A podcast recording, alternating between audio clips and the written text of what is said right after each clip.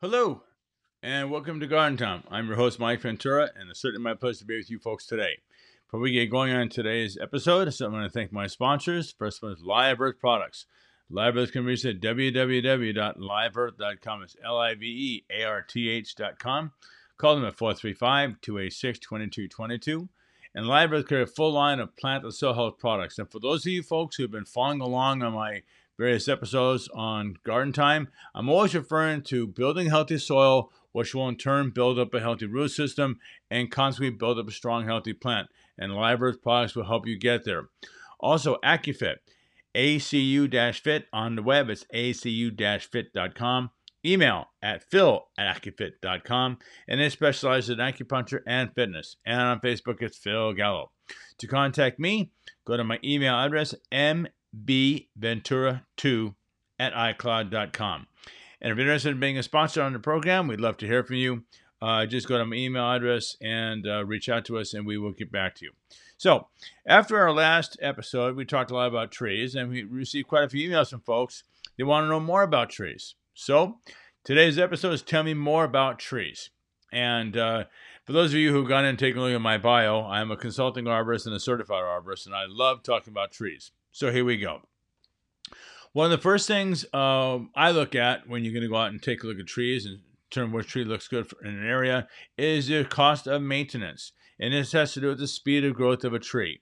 And I'm going to be giving you folks two examples of these trees, which are fast-growing trees, and which I consider budget breakers. One of them is the Chinese elm, the other is the Shamel ash.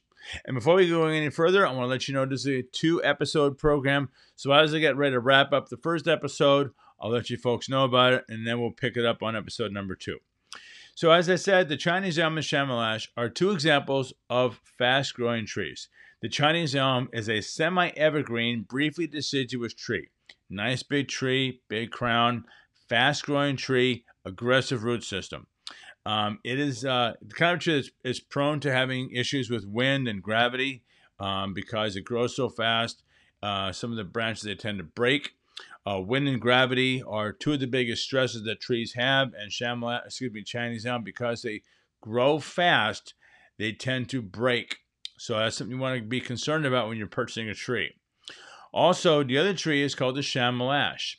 Shamel ash is another very fast-growing tree, a very aggressive root system. Both of these trees are trees you do not want to put in a confined root environment. Both of these trees would not do well in close proximity to a structure. Based upon your occupancy, problems can happen, obviously, if you have a branch that snaps out of a tree. Especially with Shamel ash trees, they have an inherent problem with the branch attachment called included bark. It's a defect with the branches, and that is when the bark is embedded inside the tree. And consequently, what happens is when you have wind or gravity, and it gets to the part where the included bark, it puts pressure on the tree, and a branch can split and break off. So that is a major problem with Shamel ash trees.